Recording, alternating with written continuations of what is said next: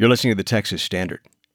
The U.S. Constitution provides broad protections for people in all 50 states. In many border states like Texas, however, those protections don't necessarily reach statewide. Take the Fourth Amendment that prohibits unreasonable search and seizure for those living within the so-called border zone, roughly 100 miles inland from the actual border. Customs and border agents will tell you they don't need things like warrants to conduct searches. And now Melissa Del Bosque, a fellow at the Investigative Fund, reports in the Texas Observer that that border zone is expanding dramatically with little pushback. Melissa, welcome to the Texas Standard. Oh, thank you for having me. Did I get that explanation right? Is that what's going on, that this zone is growing? Yeah. I would say that it is. It's grown along with the size of Border Patrol and U.S. Customs and Border Protection.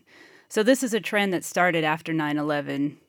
And that's sort of when the issues began with Border Patrol and Customs sort of moving into the interior of the country and sort of away from the border, just because we had so many more agents out there. Describe for us, if you will, as a practical matter, how this is manifest. I think a lot of us who've been down to South Texas, you're on your way back and you see a checkpoint that's well within the interior of the state, for example, right? Right, and we're familiar with that in Texas, not so much in other states, but Border Patrol actually has a zone within 100 miles where they can set up checkpoints. And they can actually do roving patrols beyond that 100 miles.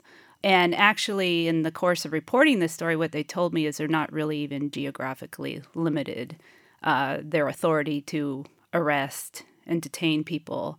And the thing that is unique about them is that they were given these powers after World War II to search, detain people just based on reasonable suspicion instead of probable cause, which is a higher standard that's under the Constitution to protect people from unlawful searches and seizures. So they have a lower threshold for being able to detain people.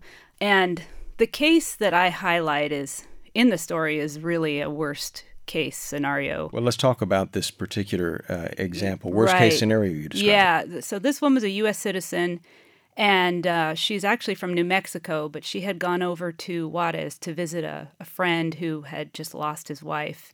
And she was coming back across the border in El Paso and waiting for them to swipe her passport. And the agent said, you know, we want you to go through a secondary inspection. And then another agent brought one of those drug-sniffing dogs. Right. And apparently that agent said that the dog had alerted to her that she might possibly have some, drugs on her or something like that.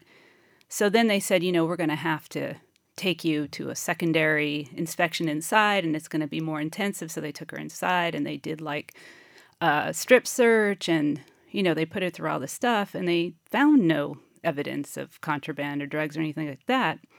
But even so, they then put her in a car and drove her to a hospital in El Paso and then subjected her to a series of cavity searches, a CT scan, an x-ray, and then they wanted her to give them, they wanted her consent to do it sort of after the fact, and they had no warrant. And then they said, if you don't sign the consent forms, then we're going to bill you for all this. And she said, well, I'm not signing, I didn't give my consent. So sure enough, she started getting bills. Good night. $5,400 for all the procedures that they wanted her to pay. She ended up at the ACLU, and they did do the case, and she actually did end up winning. Why is there no pushback considering how many people are caught in this zone? I think in the past, it was overlooked because the thought was, well, these are people who are not citizens. It's just the border. I think there needs to be a conversation, it would be nice, in Congress about the kind of authorities that they do have and if they should be updated and maybe reformed, It certainly seems likely to be sparking conversations. The article Checkpoint Nation by Melissa Del Bosque. She covers immigration and border issues for the Texas Observer. Melissa, good to see you again. Thank you so much. Thank you for having me. And you are listening to the Texas Standard.